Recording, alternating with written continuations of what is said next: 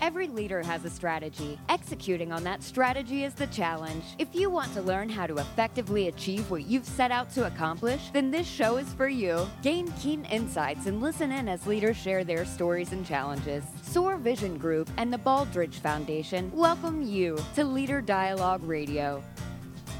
Hi, everyone, and welcome to Leader Dialogue, brought to you by SOAR Vision Group and the Baldrige Foundation. We are coming to you from the Sonesta Hotel in Gwinnett County, so thanks for joining us. I'm Duffy Dixon. Joining me is Ben Sawyer, the Chief Executive Officer of SOAR Vision Group. Ben has more than 30 years of executive leadership experience, and he launched the SOAR Vision Group to help align people with purpose and to achieve exceptional results. Sitting next to him is Lisa Counsell. She is the Chief Commercial Officer of SOAR. Now, she has spent 19 years, or did spend 19 years, at McKesson Corporation leading large teams in clinical consulting, EHR optimization, ROI teams, direct sales, and sales support. And I also always like to point out she did a lot of nursing and critical care, so it's always fun to have have her weigh in on the you know the frontline workers.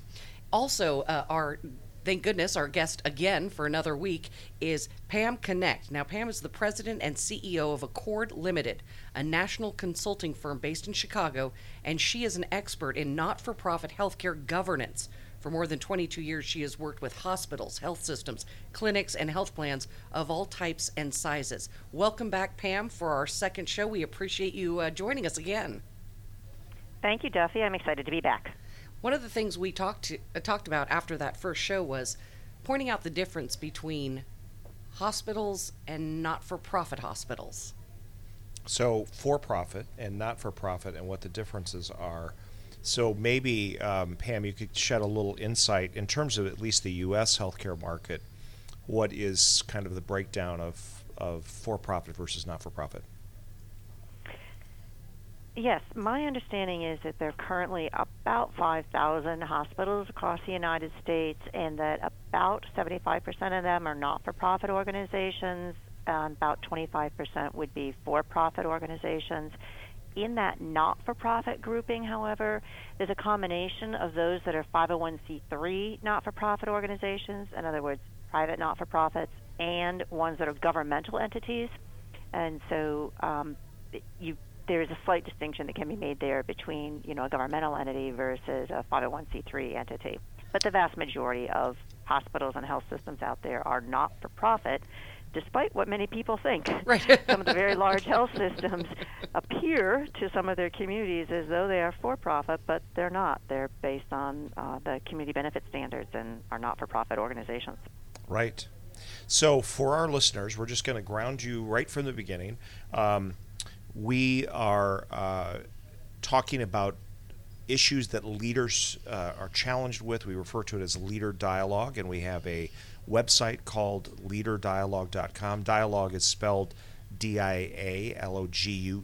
in that in that web link.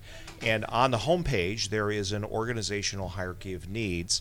Turns out that within the Baldrige standards, which is a very very robust performance excellence framework that was initiated by President Reagan in 1987 in order to underscore um, American exceptionalism. And it has been maintained under the National Institute of Standards and Technology, or NIST, since that time and continues to get uh, upgraded. That within that robust structure lurked an organizational hierarchy of need. So, for many listeners, kind of like Maslow's hierarchy of needs, it turns out organizations have the same thing. So, in this deep dive session, we get a chance to sort of take apart what we learned last week when we were talking about governance and management and board functions and how do you how do you function well in in rapid, complex, changing organization uh, markets. Um, and now we get to deep dive and connect the dots to that. So this is always a fun part of the of the process. So to get the ball rolling um, with that, and Pam, I'm going to pose this question to you. Um, we left off talking about how healthcare is perhaps the most complicated industry out there. Some might argue that that um, uh, nuclear is, you know, is is perhaps that, or others might aerospace, aerospace, mm-hmm. etc. But I, but, I, but healthcare's right up there. Healthcare is complicated. There's a lot of moving parts and so forth. So let's start off in terms of the deep dive with just a little bit of of a reflection on that for boards in general, for profit, not for profit, whatever. What are the things that they need to to be thoughtful of in this healthcare uh, market? Well, I think probably the most important thing for any board is to make sure that it has the right skills, competencies, and perspectives on it. So you need to um, create really robust processes by which you determine what kinds of competency, skills, and perspectives are needed by this particular board to help oversee the organization that it is supposed to be overseeing. So, for instance, in the healthcare world now, um, there are a couple of interesting changes that are occurring in the in this area you know, historically, hospital boards have been made up of people who understand the acute care setting, not necessarily people who come from outside the acute care setting. So, what we're looking at now is we're moving into population health management approaches to healthcare. Probably makes sense to have people serving on your board who understand um, the actual other components. So, for instance, the full continuum of care, looking at prevention and wellness, as well as uh, considering the, the subacute and the long term care and the home health and the hospice. In other words, there are lots of other components of making sure that a person remains healthy throughout their entire life um, that your typical hospital board hasn't necessarily uh, known a lot about. So that would be one example of how you need to make sure your board has the right as I was saying, skills and competencies and perspectives. By that, I refer back to the conversation we had last week around making sure you've got the right kind of diversity, and I mean that in all senses. Do you have um, a board that reflects the people that you're serving? So that may be a diversity of age, it may be diversity of ethnicity, it may be uh, as well diversity regarding gender. And so uh, let me pause because I know I'm doing a deep dive here on making sure you've got the right competencies on a board. Um, yeah. What questions, if any, do you have around that? Well, those are issue? yeah. I have a few actually. Those are those are really good uh, insights, and I guess a couple questions. First of all, one is about uh, the process. How do you essentially uh, identify and recruit and retain good board members?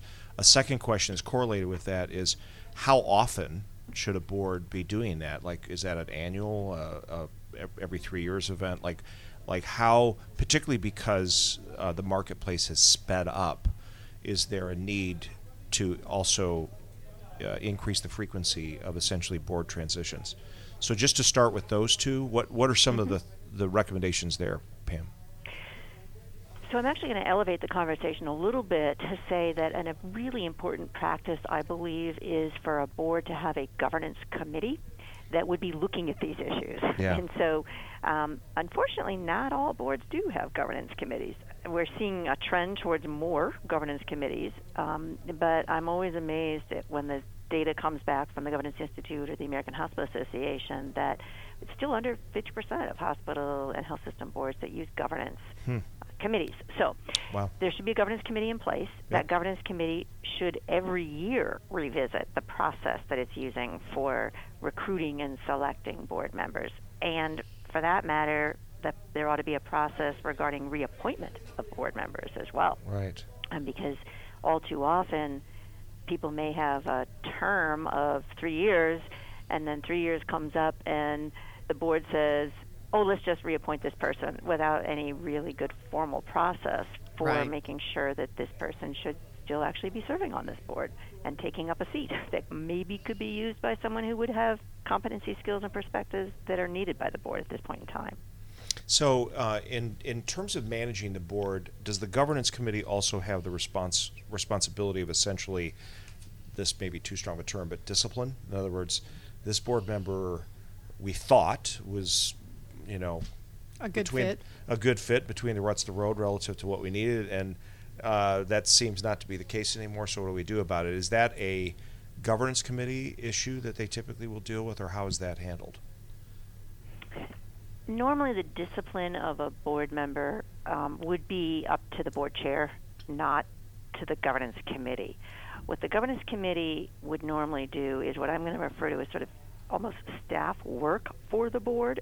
So, and the board chair, for instance, I was just in a meeting yesterday with a board where um, they had 10 people whose terms were up, and they had a, a matrix with data in it to help them determine which of these board members they want to go ahead and reappoint. And the matrix included things like how often do they attend board meetings, how often do they attend committee meetings, um, whether or not they seem to be prepared for the board and committee meetings.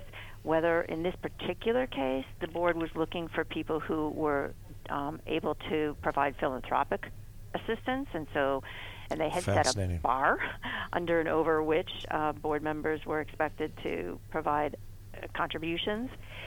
And there wasn't in this matrix a discipline column, but I think that when a governance committee would meet to determine whether or not someone ought to be reappointed, um, there ought to be a candid conversation about whether this person is functioning as a, a contributing board member or not.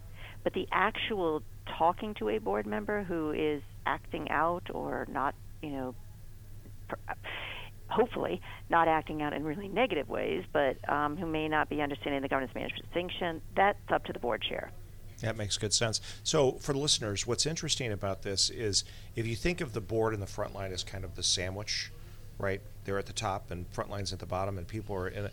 There still is the same processes that go on no matter where you're at in the in the organization, and that has to do with colleague engagement. So, whether it's a board member, a management team member, a frontline resource, the organization has to be true with what it's trying to accomplish, and these roles need to provide a certain uh, approach and discipline to be able to make that happen. I love that idea of a matrix too because those are tangible things. Yeah. And it's and it becomes less emotional. Um, you know, when I mean, if attendance is important, if you're a board member, which obviously it is, that should be one of the criteria. If it's and and she said if they're looking for people who are helping to generate money, I mean that's that's something that you are expected to do. That's smart. So, in as we think about that in regards to management and board supervision of management, essentially, or uh, yeah, supervision of management, I guess is the appropriate term. Are there uh, certain standards or expectations that boards should be thinking of and are increasingly thinking of as it as it relates to the CEO and other members of the management team, Pam? Well, one of the main responsibilities of any board is to ensure that their uh, senior executive is the right person. Yep. And so, um, at a very basic level, a board needs to make sure that the the CEO is hired, um, who has been hired by the board, is actually also meeting the board's expectations. So there ought to be written expectations for a CEO's performance and the performance of the organization, and the board ought to have rigorous processes by which they evaluate the CEO's performance vis-a-vis those expectations in a mutual conversation. so it's not just you know the board talking among themselves without the CEO. Right. And the other thing that's important and unfortunately not done enough is there needs to be a written succession plan for the Yeah. CEO. Unfortunately, in healthcare, we still only see about 27% of hospital and health system boards saying that they have written succession plans for their CEOs. Wow. And I That think is that's amazing. a travesty. Yeah. you know, given how important it is that a board makes sure that they have a senior leader for their organization. right. That So is those would be a few things that I would reference. Yeah. Especially in light of their tenure. I mean, again, some CEOs have been 20, 25 years, but that has changed radically in the market. It's a much shorter window of time. So you would think that succession plan would be, again, kind of a normal cadence. Yeah. hmm You would think so. Unfortunately, um, a fair number of people in healthcare, i- including the board I was with two days ago, just said, "Oh well, we'd have to do an external search to find a CEO," and then and that's all they say. Yeah, so there you have so it. we don't have to write it down. yeah. No succession I- planning needing. Go bring in a new person. Yeah. Yeah. Yeah.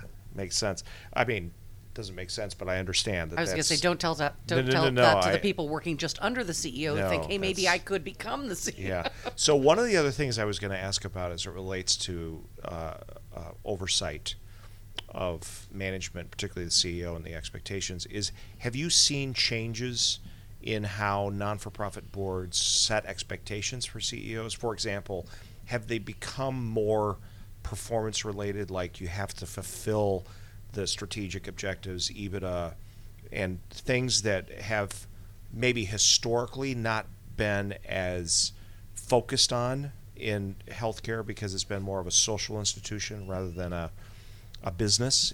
Have there been those kinds of changes that you've seen, Pam?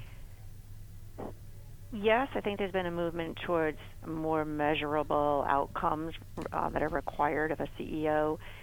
Um, unfortunately, it's still not great. Um, there are a number of organizations that I don't think put enough measurability into the expectations they have for their CEOs. And an area that for a hospital or health system is really key and lacking is outcomes regarding the quality and patient safety right, right. of the organization that the CEO is overseeing. Um, I, there are numerous studies from the uh, American Hospital Association, the Governance Institute, and now even um, the Institute for Healthcare Improvement, which have documented the, there's an actual relationship statistically between including in the CEO's evaluation metrics regarding quality outcomes and the improvement of quality in the organization.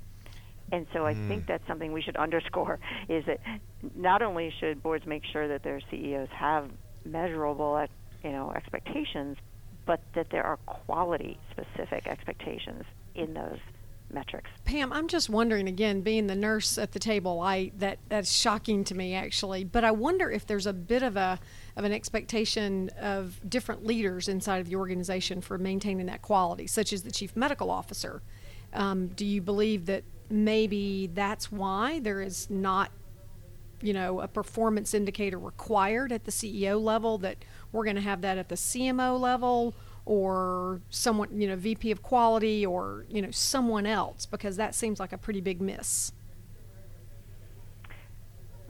Well, that's a good question. I do think obviously the chief medical officer or the chief nursing officer would need to have um, metrics in their evaluations regarding quality because they're primarily responsible for that. But I don't think that excuses the I CEO agree. or the board from having quality indicators. And I guess what I would also say is the kind of quality indicators I'm talking about are macro level. So uh, a CEO's evaluation uh, would include big quality indicators like I'm thinking I was with a board in Florida recently where um, the CMS five star rating for Mhm. quality in that Mhm. particular board was one star when it was Yikes. five is the highest. Mm-hmm. I mean, that should be on the CEO's performance evaluation. Well, an, you another know. one that comes to mind is Leapfrog. So Leapfrog is a Right. is a you know community based um, kind of notification and promotion. Um, and literally, hospitals can be A, B, C, or D. You can be in an F category. I would think that would be. D- Would you see that as kind of a macro measurement as well? Absolutely, and this same hospital had major problems with their leapfrog scores too. So I, I want to linger. That's linger. why I was there. Yeah, the board yeah. hadn't done a good enough job of overseeing the CEO's, you know, um, Yeah. performance. So I want to linger on this for just a little bit because it's it's sort of interesting that statistic that you said that the organizations where they have clear expectations of quality with for their CEOs actually outperform or do much better than if they don't have that. Um, and what I want to do is couch this kind of this this exploration under organizational effectiveness, which is the level between colleague engagement at the bottom and customer value right above it. And that is how do you translate uh, good governance, good leadership, good execution, right, on the part of uh, operators in the front line to ensure organizational effectiveness. Um, so let's linger on that for just a, a minute. A- Any other sort of insights on that, Pam, relative to why there's such a statistical difference in terms of, of CEOs being accountable for quality and, and the organizational quality uh, being higher for those CEOs? Well, there are probably an, a number of explanations, um, only some of which I could speak to. One of the, ch- let me perhaps answer your question by making a suggestion. Mhm. The one of the things that is really important for a board to do is to insist that there is a board strategic dashboard. And by that I mean an overarching scorecard or dashboard of for the organization's strategic plan. And included in that dashboard should be quality indicators, such as the ones we're just talking about, whether it's a leapfrog or whether it's a CMS, you know, five-star rating. The macro level kinds of metrics like that, operating margin or bond rating might be similar kinds of metrics, you know, for the financial uh, world, and you might have employee engagement or um, you know patient satisfaction as other macro level metrics in this dashboard. And so from I know I'm answering sort of from the top down is to say that I think the board ought to make sure there is such a strategic dashboard that includes the metrics that are part of the strategic plan and that quarterly the board asks management to give them the color coded dashboards showing how well are we doing as an organization vis-a-vis the metrics that the board set together with management. And then the conversation at the board level ought to be around um, why aren't we making progress on that particular, let's say, leapfrog indicator. Um, and, and in that way, the board can help refocus management on a um, metrics and b getting processes in place that will make sure that they're improving their performance on those key metrics. Right. So it's interesting when you talk about uh, measurement and clear manage- ma- uh, measurement that cascades. That is a Baldrige hallmark uh, measurement and analysis, and making sure that everything you do, uh, you're able to define clearly what you're trying to accomplish, and then be able to compare those results um, as a part of high performance organizations. So that's that's um, makes a lot of sense. Um, so, from the standpoint of this macro level dashboard, is there is this typically like you know 15 items or less, or could it be 50 items? Like, is there is there a threshold of like we only want to be able to look at you know some limited set to be able to be effective in it? Definitely should be a limited uh, number of metrics. Usually one page Yep. on a PowerPoint slide.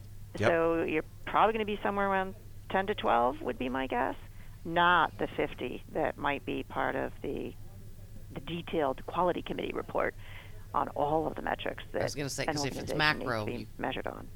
to go with macro. Right, macro level roll up metrics Yep. and or ones that the organization is failing miserably on and are therefore being um, put into the dashboard so the board can have the discussion with management around how are we doing on, you know, changing whatever it might be, like, you know, our readmission rate.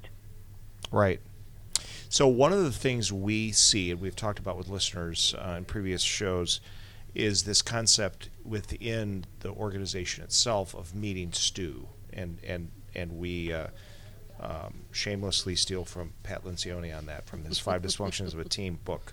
Um, but basically, the idea is that the organization has a series of I mean, they have communications going on all the time in their departments and their teams and whatever, but it doesn't necessarily tie to specifically the strategy or these kinds of measurables, and therefore it becomes meeting stew. It's more updates and hey, so and so just joined the organization and stuff like that, right? So strategy execution um, becomes strategy frustration. Right, you're, right. You're tackling the. Uh, Yeah, yeah, yeah. So, so how often is are those kinds of issues percolating up to the board, and what kinds what kinds of things would uh, the board be looking for symptomatically, um, you know, to stay on top of that, Pam? I want to make sure I'm understanding your question. Do you mean how often are issues around quality percolating up to the board, or do you are you referring to something different? Yeah, I'm I'm referring to uh, the measurement system itself. In other words, once they have the macro level measures and there's a cascade down of all the related measures, whether it's quality or whether it's finance or whatever the case may be, what is the recommended um, uh, oversight and, and cadence of a board relative to that kind of a performance structure? Well, I'm going to answer your question by bringing us back to what is the role of a board versus the role of management in these issues. Right. And the probably the simplest way to explain it is, you know, a board should be functioning with committees, and the committees should be, um, among other things, for instance, in the area of quality, ought to be um, making sure that management has in place processes that are uh, needed for key areas. So, for instance, there ought to be a quality improvement plan that the quality committee of the board looks at and says, right. you know, yeah, that looks good or or not. There ought to be um, credentialing processes that are clearly articulated um, by the quality committee, and the quality committee then can say, you know, I think we're missing a criteria that ought to be used when we're considering whether to credential or recredential our physicians.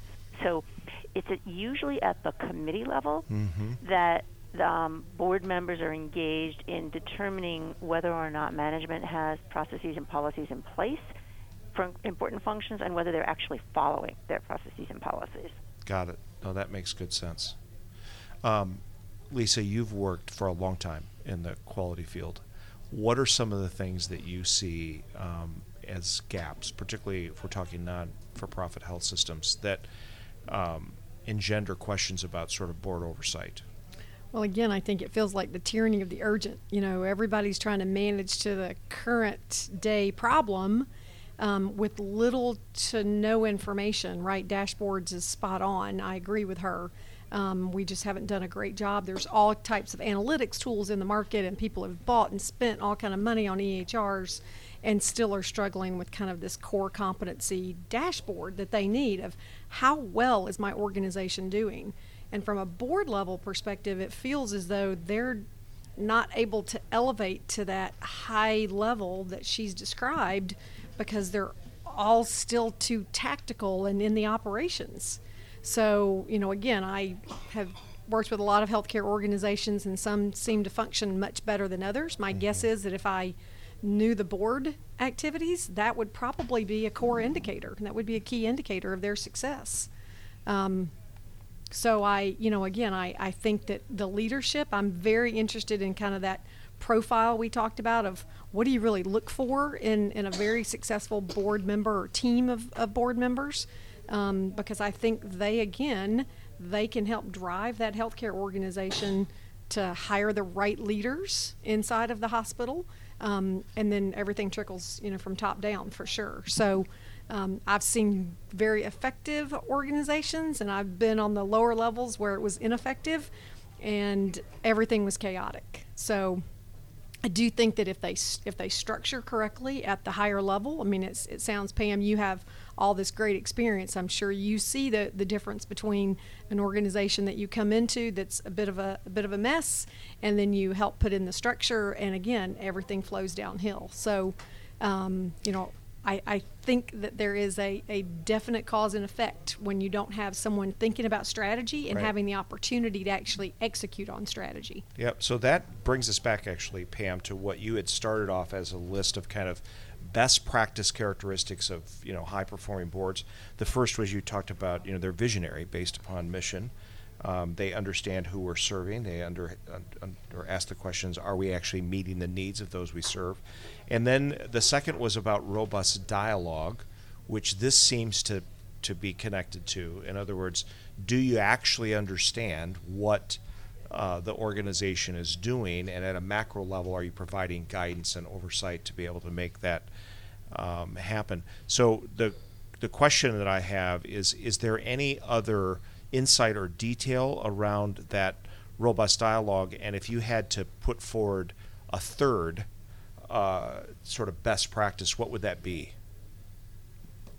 Well, interestingly enough, I think it comes right back to what we spent a lot of time talking about today, and that is the competency, skills, and perspectives on the board. And it's mm-hmm. you know, to what Lisa was saying, making sure that you're very intentional around um, what what your criteria are for people who are going to serve on a board, and I mean that both in terms of all together, what does the board need to have? You know, what skills and perspectives, and then even at a um, personality and behavioral level? Are these individuals who can think strategically, who have experience in complex organizations, and can understand how to help oversee a complex organization, as opposed to people who are rolling up their sleeves and trying to, you know, get into the details around any particular line item in the budget about how to decrease cost by ten thousand dollars. You know, Right. that's not the right role Right. for a board member of a hospital or a health system nowadays. Right, exactly. That reminds me, by the way, of uh, one of the comments from Jim Collins' books about,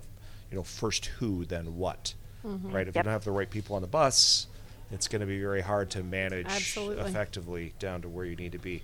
Well, um, Pam, I want to thank you again for joining us. We are at the end of our time um, for our deep dive session, and it's it's proved to be really insightful.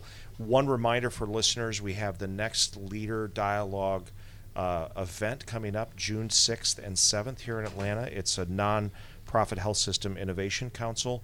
Pam uh, and I will be uh, facilitating along with Dr. Roger Spoelman. Uh, and uh, for those organizations and CEOs and boards that are interested in that, we are we, we encourage you to take a look at that. Um, it's it's certain to be an exciting session. We also have as a keynote again Dr. Morten Hansen, who is the co-author of Great at Work and was the co-author with Jim Collins of Great by Choice, and that is a very invigorating conversation. We we had him join us in October, and it was it was a smashing success. It was great.